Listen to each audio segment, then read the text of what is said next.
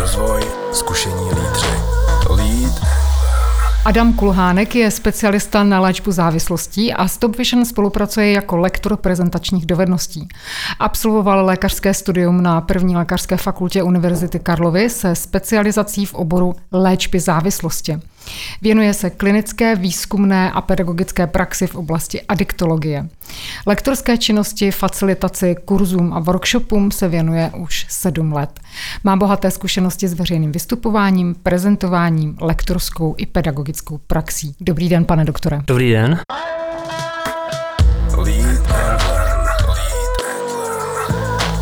Co jste se naučil ve škole a používáte doteď? Škola mě nejvíce dala to být eh, trpělivý a být vytrvalý. To znamená, když do něčeho investuju nějakou energii, tak se mi vždycky vrátí zpátky. Jaké jsou vaše vzory a proč právě oni? Pro mě jsou to všichni lidi, co eh, v životě dokázali něco významného, ale současně si zachovali eh, nějakou skromnost a nějakou pokoru, protože to značí jejich charakter a jejich životní hodnoty. Čím byste byl, kdybyste nebyl tím, čím jste tedy adiktologem? Profesionálním sportovcem, já totiž miluji sport. Čím můžete být inspirativní pro své okolí, pro druhé? A myslím si, že v lidech dokážu zapálit nadšení, že je dokážu motivovat a že je dokážu podporovat. Když klopítnete, o jaké moudro nebo o jakou osobní zkušenost se opřete?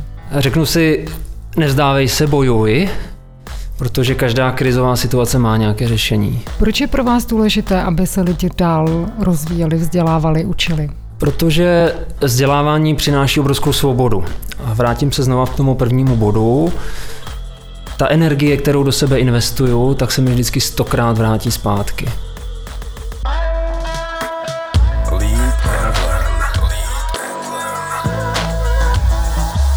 Tak teď mi řekněte, jak se stane, že se adiktolog stane také lektorem prezentačních dovedností. Je to zajímavá cesta a u mě taková, že mluvení je pro mě v zásadě hlavním stavebním kamenem mé práce, protože mluvím s pacienty, prezentuji na konferencích, učím studenty, vystupuji v médiích, představuji výsledky výzkumu a podobně. A co je taky zajímavé, tak ve zdravotnictví jsou často prezentace dost žalostné.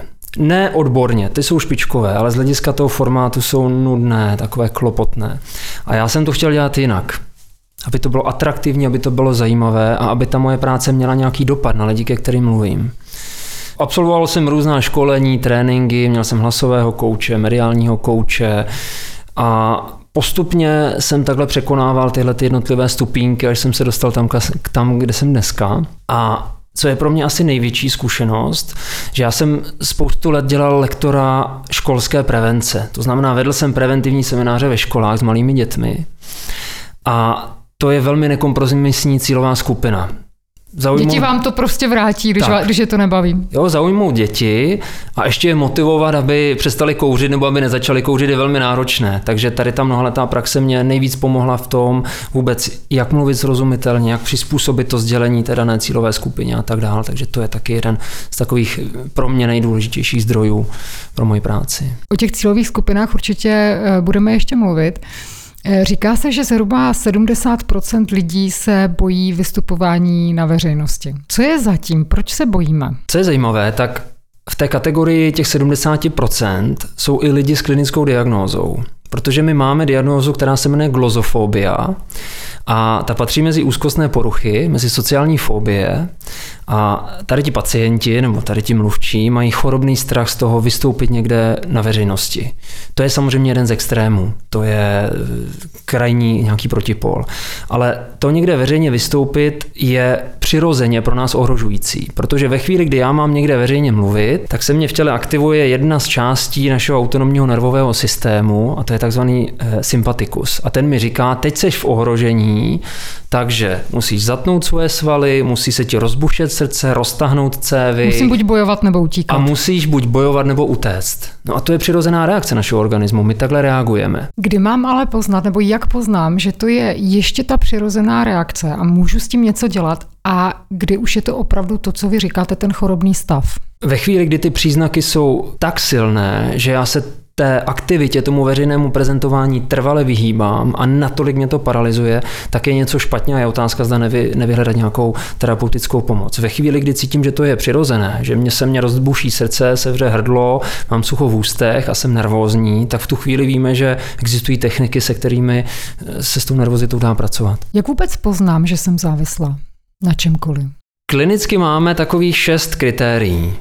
Podle těch my dokážeme přesně poznat, zda to ohrožení tam je nebo není. Ale jedno takové klíčové je, zda dokážeme to své chování regulovat. To znamená, zda dokážu sám zastavit, ať už užívat návykovou látku, příliš pracovat, příliš sportovat, hrát nějakou hazardní hru a podobně. Takže to je jedno z takových těch kritérií, mít tu kontrolu. Jo, další, které bych zmínil, co může pomoct, je jestli dělám tu aktivitu, přestože mě způsobuje prokazatelně negativní nějaké následky. Cirhoza jater, psychické problémy, rozpadla se mi rodina, přišel jsem o peníze, přišel jsem o práci a podobně. A ještě jedno z těch kritérií zmíním, co je zajímavé, že ta závislost mi narušila celý můj život a veškerou energii investuju jenom do té závislosti. Takže nemám přátele, nemám vztah, eh, v práci je problém, s penězma je problém. Veškerá ta moje aktivita energie jde jenom do té závislosti, tak v tu chvíli je něco špatně. Když mluvíme o závislostech, asi většině lidí se vybaví buď závislost na alkoholu, na, dro, na jiných drogách, eh, eh, samozřejmě gamblerství, možná ten workoholismus, ale co třeba taková závislost na sportu, může i ona vést k těm důsledkům, o kterých vy jste mluvil? Svým způsobem ano, protože i ten sport nám přináší podobnou odezvu, podobnou reakci jako třeba návykové látky. To znamená, v mozku se nám aktivuje tzv. centrum odměny a systém odměny, tzv. reward systém a masivní vyplavení dopaminu a jiných látek, které nám způsobí nějaké příjemné pocity. A ten mozek řekne, teďka si se cítil fantasticky, udělej znova to, co si udělal, abych se znova cítil takhle fantasticky. A proto ten člověk musí to chování znova opakovat. Ať už je to chorobné nakupování, sport, práce, užívání té návykové látky. Takže i v tom sportu k tomu může dojít, ale zpravidla to nemá tak fatální důsledky jako návykové látky. My teď žijeme v době covidové, všichni jsme na onlineu.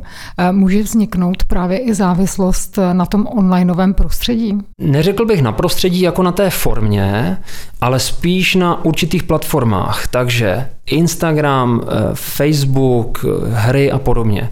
Co je třeba strašně zajímavé, tak to, jak se řadí fotky na Instagramu a jakými listujeme, v mozku vyvolává podobný účinek, jako když gambler protočí eh, tu, tu bednu v vozovkách ten, eh, ten, to hrací zařízení. Jo, to, že v nás je nějaké napětí, jaká bude ta další fotka, zda se mě bude líbit nebo ne. To znamená, že na, na online poradách eh, asi závislost vznikat nebude? Tam bych řekl, že úplně ne. Spíš bych tam řekl nějaké pouto k těm lidem, které třeba mohou mít eh, ty kolegové rádi, ale na té poradě jako takové ne. Ale je fakt zajímavé, že opravdu ty online nové eh, sociální sítě zejména, že tam, tam to závislostní chování ty rysy skutečně má. Jak si právě v téhle době vedeme? Vzniká těch nebo objevuje se těch závislostí víc a víc teď, když máme lockdown, karantény, jsme víc doma, pracujeme na online onlineu? V praxi bohužel vidíme, že tady ty důsledky jsou poměrně výrazné. To znamená, jednak nám narůstají určité diagnózy v oblasti duševního zdraví a jednak taky částečně ne hned závislosti, ale minimálně užívání návykových látek. To, co od pacientů slyšíme, tak bývá, že jsou přetížení doma, homeschooling, home office, eh, soužití v páru, u někoho, jsou, u někoho je to sociální izolace, nevidí rodinu, nevidí přátele, eh, další nějaké ekonomické problémy, zkrachuje nějaký biznis a podobně. No a samozřejmě nejsnažší cesta, jak si nějaké příjemné emoce vyvolat, tak je sáhnutí po alkoholu, cigaretě nebo nějakým lékům. Takže bohužel i tady to vidíme, že se lidé více rozpěli doma a více mají tendenci sahat tady k těmto rychlým řešením. Platí to i u cigaret, protože eh, víme, že eh, v posledních letech, eh, když vlastně tabák byl vytlačen poměrně hodně třeba z toho veřejného prostoru, z restaurací a tak dál, tak se i užívání tabáku snižovalo. Jak je to teď, víte to? Když bychom srovnali statistiku, tak nám kouření klesá meziročně. A co je nejdůležitější zpráva, že nejvíc klesá kouření u nejmladší cílové skupiny, mezi lidmi ve věku 15 až 24 let, takže nám roste generace nekuřáků. To je skvělá zpráva, to se stalo poprvé za poslední dva roky. za covidu se dále očekávat, že lidi budou třeba více kouřit kvůli stresu. Když uh, jsme takhle zatlačili na tabák, co alkohol? Nemáte pocit, že v Česku uh, je alkohol v podstatě nebo pití alkoholu taková jako společenská norma? Je to bohužel tak, že alkohol je u nás vnímaný velmi pozitivně, společnost k němu velmi tolerantní a oproti jiným zemím je i vidět obrovský rozdíl v míře spotřeby a vůbec i nějakého rizikového pití. Když uvedu příklad, tak v České republice je téměř 900 tisíc lidí, kteří pijí na, na hraně rizikového pití. To znamená, oni jsou akutně vystavení tomu, že se jim stane nějaký problém se zdravím anebo s duševním zdravím. To je obrovské číslo. Současně, když se podíváme na reklamu, na to, jak se s alkoholem zachází v, naše spole, v naší společnosti, tak to taky reflektuje tenhle ten velmi pozitivní postoj. Když jsme u reklamy, vy učíte lidi prezentovat, vy je učíte, aby byli přesvědčivější, aby dokázali druhé získat pro uh, svoje názory, ale to se přece děje i u té reklamy. Třeba i u té, která nás nabáhá k závislostem. Jak vy se na tohle díváte? Určitě tahle ta role tam je, a to zejména u tabáku, alkoholu, případně hazardního hraní, kde vidíme, že ta reklama má významný efekt. Když uvedu příklad, u tabáku, pokud jsou krabičky tabáku hezké, pokud ta reklama je vizibilní a je dostupná, pro děti je tabák daleko přístupnější. V zemích, kde se reklama výrazně zredukovala, nebo ta balení byla ošklivá, tak ty děti méně začaly kouřit. Takže tenhle ten efekt tam prokazatelně, prokazatelně je. Co se nám vlastně děje v hlavě, když se necháváme přesvědčit? To je velmi zajímavý proces, protože ve chvíli, kdy na mě někdo působí tak, abych udělal něco, co nechci nebo co se mi nelíbí, tak se nám aktivují zejména čelní části mozku. Konkrétně jedna oblast, která se jmenuje ventromediální prefrontální kortex. To zní velmi složitě, ale ten proces je jednoduchý. Tady to centrum mi řekne, teď se chovej vysoce racionálně a začni posuzovat svět kolem sebe. A tady to je vlastně to... ta část, pardon, to je vlastně ta část mozku, která, která je vývojově nejmladší, pokud tak. se nepletu, to, co máme jenom my lidé. Přesně tak, to je takové specificky lidské. A tady ta oblast je tak, posuzuje, co se kolem nás děje, je, podílí se na rozhodování a tak dál a podílí se na potlačení emocí. Takže v tu chvíli se chováme velmi racionálně a vyhodnocujeme ty vstupy, ty informace, které k nám jdou.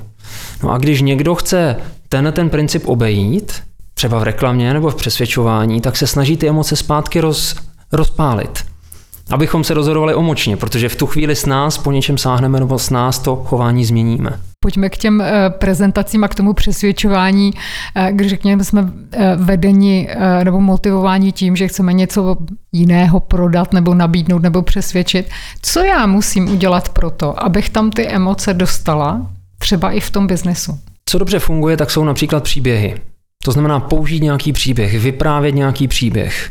To je velmi, velmi dobrá strategie, protože, a zase se vrátím k mozku, aktivuje se nám, se nám amygdala, což je vývojově taková starší část, a ta řekne, wow, to byla strašně zajímavá emoce, tohle si zapamatuj, protože to se ti jednou bude hodit. Dá se říct, že se paměť váže na emoce, že to, co, to, co nějak emočně se mě dotkne, tak to si líp pamatuju? Ano, taky. Částečně taky. Jinými slovy, když zažiju silnou emoci, tak ta informace se mi hloubějiš vštípí do hlavy. Takže příběh, obrázek, co ještě? Vyzkoušet si něco. Jo, Konfucius řekl, co slyším, to zapomenu, co vidím, to si zapamatuji, co, co si vyzkouším, to pochopím. Takže dát možnost tomu, ať už publiku nebo těm účastníkům, něco si vyzkoušet, něco si ohmatat, mít nějaký zážitek, mít nějaký prožitek. To je taky další dobrá strategie. Platí to i zpětně pro toho prezentátora, to znamená, když já třeba uh, nabízím, uh, ať už je to nějaká služba nebo produkt, měla bych si to sama na sobě vyzkoušet, měla bych k tomu sama věřit, abych byla důvěryhodnější, nebo to není potřeba? Určitě bych tady to vždycky doporučil být autentický, nebýt copycat, nekopírovat někoho jiného, ani se nesnažit hrát příliš nějakou roli, protože to publikum to vycítí a nebude tomu speakerovi důvěřovat. Takže ta autenticita je podle mě naprosto klíčová. Autenticita je to, o čem se eh, právě v té oblasti prezentačních dovedností v posledních letech hodně mluví. Co to pro vás přesně znamená? Já si zatím představuju to být jednoduše upřímný, eh, být otevřený a mluvit ze srdce. Ono to může znít jako kliše, ale když opravdu to takto ten eh, přednášící, ten speaker uchopí, tak to má úplně jiný feeling, úplně jiné emoce a úplně jiné flow, ta přednáška nebo to vystoupení jako takové. Já se musím vrátit zpátky k té trémě. Co vy, když to takhle všechno dobře umíte a znáte i z pohledu fungování e, mozku, co vy děláte e, pro to, abyste neměl trému? A máte vůbec trému? Já ještě trému mývám, ale ne tak velkou. Sleduju to i v čase, že jsem mi mýval větší a čím častěji to vystupování opakuju, čím častěji se už stává jakousi rutinou, tak je to méně a méně silné, ale mě vždycky pomáhá se dobře připravit. To znamená, mít v hlavě nějak srovnané, o čem budu mluvit, co chci říct, co jsou ty klíčové myšlenky, o kterých budu mluvit.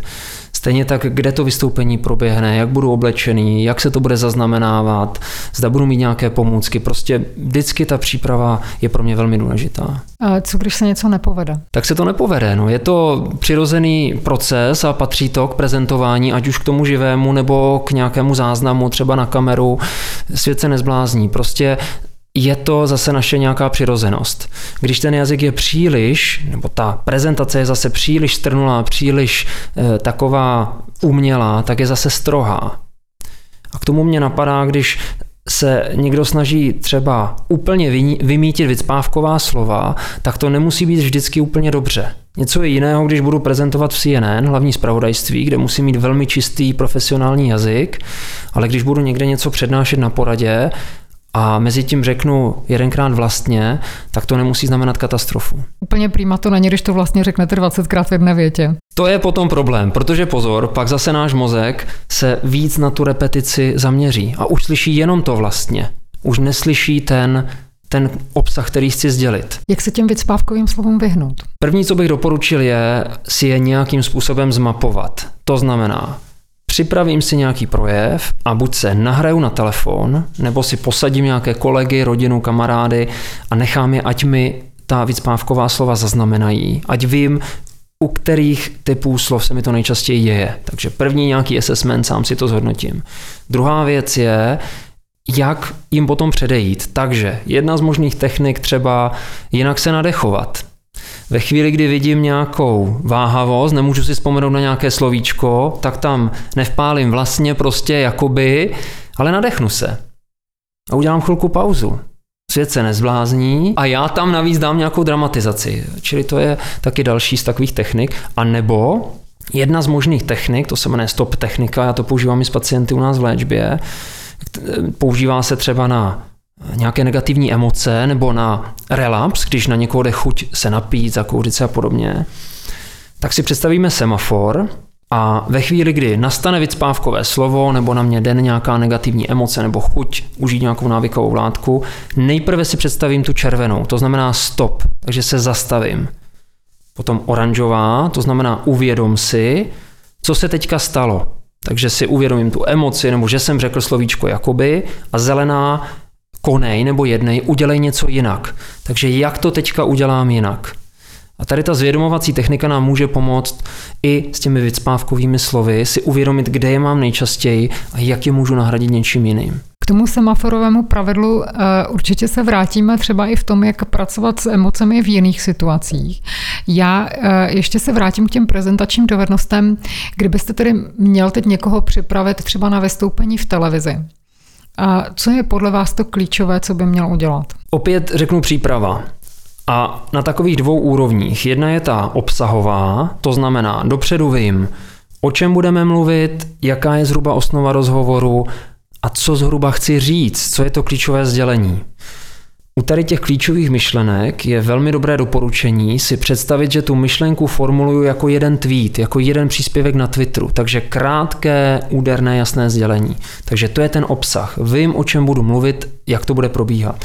A druhá věc je ta technická, to znamená, zda to bude ve studiu, zda to bude v nějakém exteriéru, zda to bude na kameru, co mám mít na sobě oblečené, eh, kam se mám dívat do kamery a podobně. Zase připravit se na toto, znát ty podmínky dopředu, Případně si i ten můj rozhovor nebo to, o čem budu mluvit, nacvičit, natrénovat. Pokud budu potřebovat slyšet svůj hlas, není nic jednoduššího, než si vzít mobilní telefon a 30 vteřinovou stopu si nahrát a pak si ji pustit. Protože, proč se lidi neradi slyší, nebo proč se slyší jinak, když já budu mluvit, tak svůj hlas ve své hlavě slyším takzvaným kostním vedením. To znamená, jak se ozývá v mé lepce ale můj hlas zní tak, jako já ho slyším na nahrávce, protože tak ho slyší svět kolem mě. Takže i to je důležité s tímto počítat, jak ten hlas zní a jak s ním pracovat. Spousta lidí samozřejmě, když se nahraje sama sebe, pak si to pustí, tak z toho potom prožije takovou chvilkovou bolest, takže opakovat, opakovat. Určitě opakovat a s hlasem se dá velmi dobře pracovat, takže jako je tady jakási naděje ten hlas eh, zlepšovat a, a retoricky nějak vybrušovat. Ovšem taky není televize jako televize a tím se eh, vracíme i k těm eh, různým eh, druhům publika. Vy sám s tím musíte mít obrovskou zkušenost, protože asi jiné je to mluvit s kolegy lékaři, když jim něco prezentujete a něco jiného je samozřejmě mluvit s pacientem. Jak o tom publiku přemýšlet?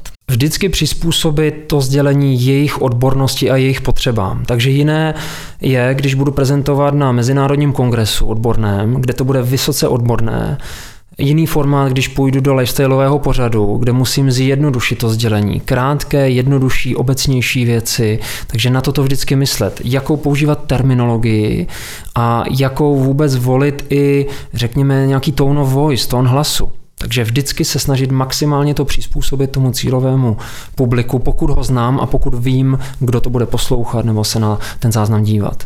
Pak se všem může stát, že uh, jdu přednášet někam, třeba na konferenci, která může být, eh, řekněme, taková širší. To publikum tam může být složené z různých lidí, od třeba specialistů přes obchodníky. A já úplně přesně nevím, kam mířím. Co s tím? Doporučil bych volit nějakou mezihodnotu. To znamená nebýt příliš žoviální a nebýt příliš expertní. Takže něco mezi a myslím si, že tím dokážeme zaujmout oba dva ty protipóly. Pane doktore, co humor v prezentaci? Proč ne? Určitě je to další zpestření, je to prvek nějaké originality a nějakého zájmu, že mě to nakopne jako posluchače, ale zase bych doporučil, ať je vždycky upřímný, ať jde od srdce, ať to není nic strojeného. Když já použiju stejný for jako nějaký komik eh, z nějaké show, nebude to fungovat stejně. Takže vždycky, ať to je nám nějak blízké a pro nás přirozené. Neměla by zatím být asi taková nějaká ta kalkulace a moc to nacvičovat. Je to potom poznat, že ten vtip je nacvičený? Ve většině případů je. Pokud je to takto strojené, tak to publikum to vycítí.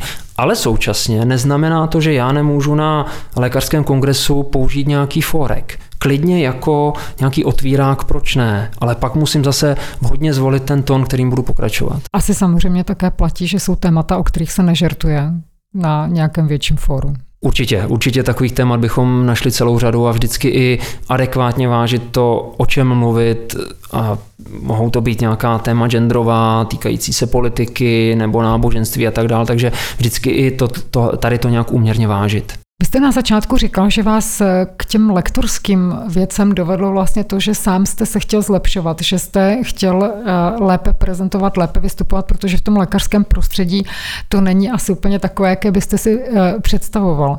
A proč to tak pořád v medicíně je? Vždyť to, aby lékaři dovedli mluvit s pacienty, je nesmírně důležité. Proč to pořád neumíme? Já si myslím, že to je jiný pohled na svět že ten odborník, zdravotník má jiný cíl, jiný target a on neví, že PR je taky důležité, že sociální sítě jsou taky důležité, že vystupování v médiích je taky důležité. Takže myslím si, že toto je jeden z důvodů a druhý důvod případně kapacity těch lidí. Ale pokud chceme té společnosti nějak pomoct, a představit jim výsledky špičkové vědy, kliniky, medicíny, těch úspěchů a i měnit klidně jejich životy, tak to přece musíme umět komunikovat eh, efektivně a nějakým způsobem atraktivně. Ano, já můžu celý život publikovat ve špičkových zahraničních časopisech, ale se štěstím si to přečte šest kolegů z celého světa, protože takových odborníků není moc. A ve chvíli, kdy já chci tu informaci předat širšímu plénu, no tak musím mluvit více jejich jazykem. Dneska hodně učíme v onlineu. Vy máte také kurzy eh, v onlineu. Eh, čím se liší eh, ta schopnost něco dobře odprezentovat v onlineu a prezenčně? Je tam obrovský rozdíl v nějaké živelnosti, v nějaké chemii mezi tím lektorem a tím publikem. To tam, to tam chybí, to tam prostě není. Ale my to poměrně dobře dokážeme simulovat, když ty techniky, které běžně používáme v tom živém vystoupení, tak je dát trošku na druhou. To znamená, Monitor si nastavím tak, aby tam byly vidět moje ruce, abych mohl i přesto gestikulovat. Pro interakci použiju nějaké online nástroje, třeba hlasování nebo nějaké ankety a podobně. Prostě je to v něčem náročnější, ale podle mě lze i efektivně a poutavě prezentovat a vzdělávat v onlineu. Myslíte si, že nám to prezentování a vzdělávání v onlineu vydrží eh, i poté, co se svět vrátí do nějakého normálu? To je docela těžká otázka. Já očekávám to, že nejprve přijde jakýsi šok, když se lidi vrátí zpátky do zasedaček, školicích místností nebo žáci do lavic. Co teď? Eh, druhý efekt si myslím, že se lidi na sebe, na sebe budou těšit, že najednou to fyzické pro ně bude daleko, daleko cenější. A myslím si také, že tady ta disrupce těch technologií bude dál pokračovat, protože podle mého v tom vzdělávání došlo k jakési revoluci. Byť ty nástroje se používaly, ty onlineové, ale podle mého vždycky jaksi sekundárně, nebyl to ten hlavní kanál. Dneska vzděláváme primárně online, takže podle mě to nadál, nadále bude pokračovat. Nemyslíte si, že z toho budou chtít eh, lidé spíš utéct, jen jak to půjde, právě mm, i to, co vy jste zmiňoval, vede to k nějaké izolaci, pak třeba i k závislostem, lidé mají psychické problémy. Je to dost možné, že jakési úniky lidi budou volit a Ono i pro lektora nebo pro účastníka nějakého meetingu sedět 5-7 hodin pořád před modrou obrazovkou není úplně jednoduché, takže eh, určitě nás to půdově bude nějak vést k tomu přirozenému způsobu práce nebo žití a tak dále. Ale to je budoucnost. Teď jsme pořád v té covidové realitě. Jak vlastně, jak to dneska ustat? Eh, ta otázka se vynořila v podstatě před rokem a my eh, jsme si mysleli, že už ji nebudeme eh, třeba tuhle dobu opakovat, ale pořád se vrací. Jak vlastně ustát tuhle situaci té izolace společenské a toho, že nemůžu být třeba se svými blízkými jinak tedy než těmi závislostmi? To, co bych doporučil, je i nadále se věnovat aktivitám, které mi přináší nějaké příjemné pocity, příjemné emoce. Byť máme ty možnosti omezené, nemůžu jít do divadla, nemůžu jít do kina, nemůžu jít cvičit, ale jestliže mám v životě činnosti, které mě naplňují, které mě baví, tak je dělejte. Ať už je to čas trávený s dětma, to, že půjdu na procházku se psem, to, že si přečtu oblíbenou knížku, to, že budu chvilinku meditovat, že si poč- eh, pustím nějaký oblíbený film nebo něco podobného. Prostě tady ty aktivity, které nám přirozeně vrací ty pozitivní emoce, kde můžeme být chvíl, chvilku sami se sebou a kde se můžeme cítit dobře. Jak důležitý eh, je nějaký řád, eh, nějaká pravidla v tom životě nebo nějaký, řekněme, jako time management, protože i třeba pro lidi, kteří se eh, léčí ze závislostí, tak tohle je asi důležité, aby si drželi tu strukturu. Určitě ta struktura běžného dne je, je pro nás důležitá. Já si zase dovolím přík, příklad z medicíny. Naše tělo jede v jasném rytmu. Je to dech, je to srdeční tep, je to tlak krve, je to rovnováha hormonů, prostě my jsme v podstatě živý stroj. A takhle trošku funguje i naše psychika. Ona potřebuje nějaký jasný řád. A to, co nám může v tom životě dávat tu pevnou půdu pod nohama, je mimo jiné tady to. To znamená, ráno začínám pracovat, i kdyby v onlineu doma, v tolik a v tolik, takhle se obleču, sedím tam a tam, tehdy skončím, zaklapnu notebook, teďka mám svůj volný čas. Takže pamatovat i na toto, ano, ono není špatné mít občas pyjama day a být celý den v pyžamu, ale pamatovat na to, že i ten home office si strukturovat jsem mentálně teďka v práci. No a pak se stane, že to přeteče trošku a bouchne to a tím se vracím k tomu semaforovému pravidlu. Jak vlastně ustát tyhle ty náročné komunikační situace, ať už doma, kde jsme všichni zavření, anebo třeba i na tom onlineu, s kolegy, kde taky může dojít k nějakému nedorozumění, protože i tam se ty emoce můžou samozřejmě objevit. Určitě mohou a jedna věc je prevence, to znamená snažit se odpočívat a mít chvilinku čas sám se sebou. Ano, máme doma děti, home office, kde si co si je to náročné, ale i kdyby to bylo pár minut, sklidnit se, vypnout, pustit si muziku, udělat si chvilinku pro sebe. Takže pamatovat na to, že to tělo musí někdy taky odpočívat, odpočinout si od té modré obrazovky, od toho ruchu a podobně. Takže je, to je ta preventivní část. Ta reaktivní, co dělat v tu chvíli, je klidně, ať ty emoce jdou ven, ale nějakou, řekněme, bezpečnou formou. Ve chvíli, kdy cítím eh, nějakou agresi, napětí, naštvání, zmačkám plastovou láhev, roztrhám papír, eh, nebo se nějak zasportuju, nebo se nějak prostě vybiju v vozovkách, nebo člověk může plakat, nebo někomu může říct, ale cítím se takhle, svěřím se své manželce nebo někomu. Čili ty emoce klidně ať jdou ven, na tom není nic eh, špatného. A potom? A potom je otázka, co dál. Jestli aplikovat zase nějakou, řekněme, relaxační techniku, trošku se sklidnit, eh, nebo se nějak zabavit, eh, nemít nějaký prázdný čas, kde bych přemýšlel o těch problémech. Záleží vždycky, jaká je to emoce, jaká je to činnost, jaká je to aktivita. Ale dobré je nemít příliš velké prostoje v tom času. Odpočívat je důležité, ale ve chvíli, kdy cítím, že se nudím, že na mě jdou nějaké nepříjemné myšlenky, chmury a podobně, nějak se zabavit. Strašně to tomu mozku pomůže, když se chvíli, chvíli může odreagovat. Jak důležitý eh, je právě, pro, nebo jak důležitý pro, ten, pro to duševní zdraví, pro tu psychickou pohodu pohyb? Pohyb tam hraje velmi výraznou roli, ale zase nemusí být pro každého příjemný. Pro lidi, co mají rádi jakoukoliv formu pohybu, sport určitě vždycky doporučujeme. Eh, pro ty, co by nebyli tak velký sportovci, tak minimálně rychlá procházka se psem nebo z Nordic Walking holema, aspoň tady tyhle drobné, drobné formy pohybu. Nepojedu dneska výtahem, ale vyběhnu schody.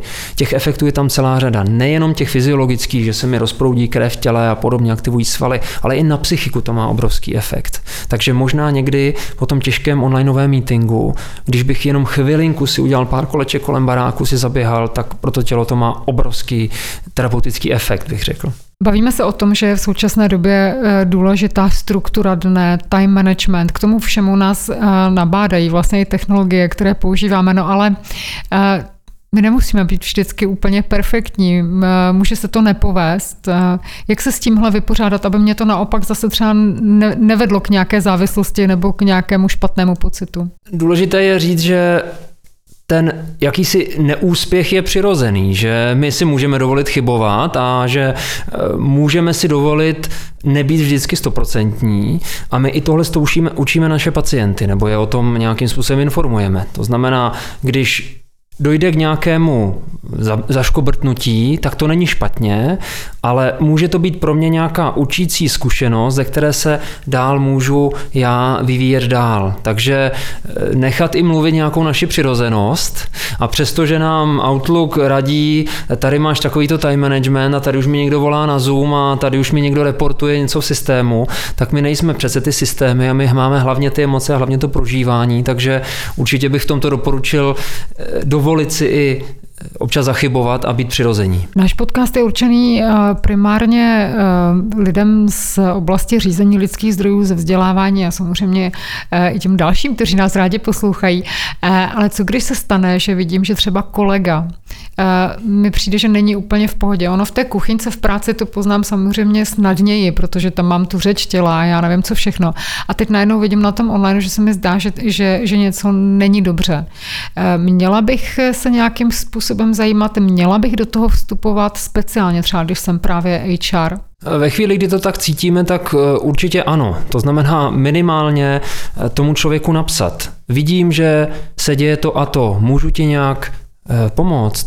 A nebo ještě jinou formulací, kdyby si potřeboval s něčím pomoct, jsem tady pro tebe.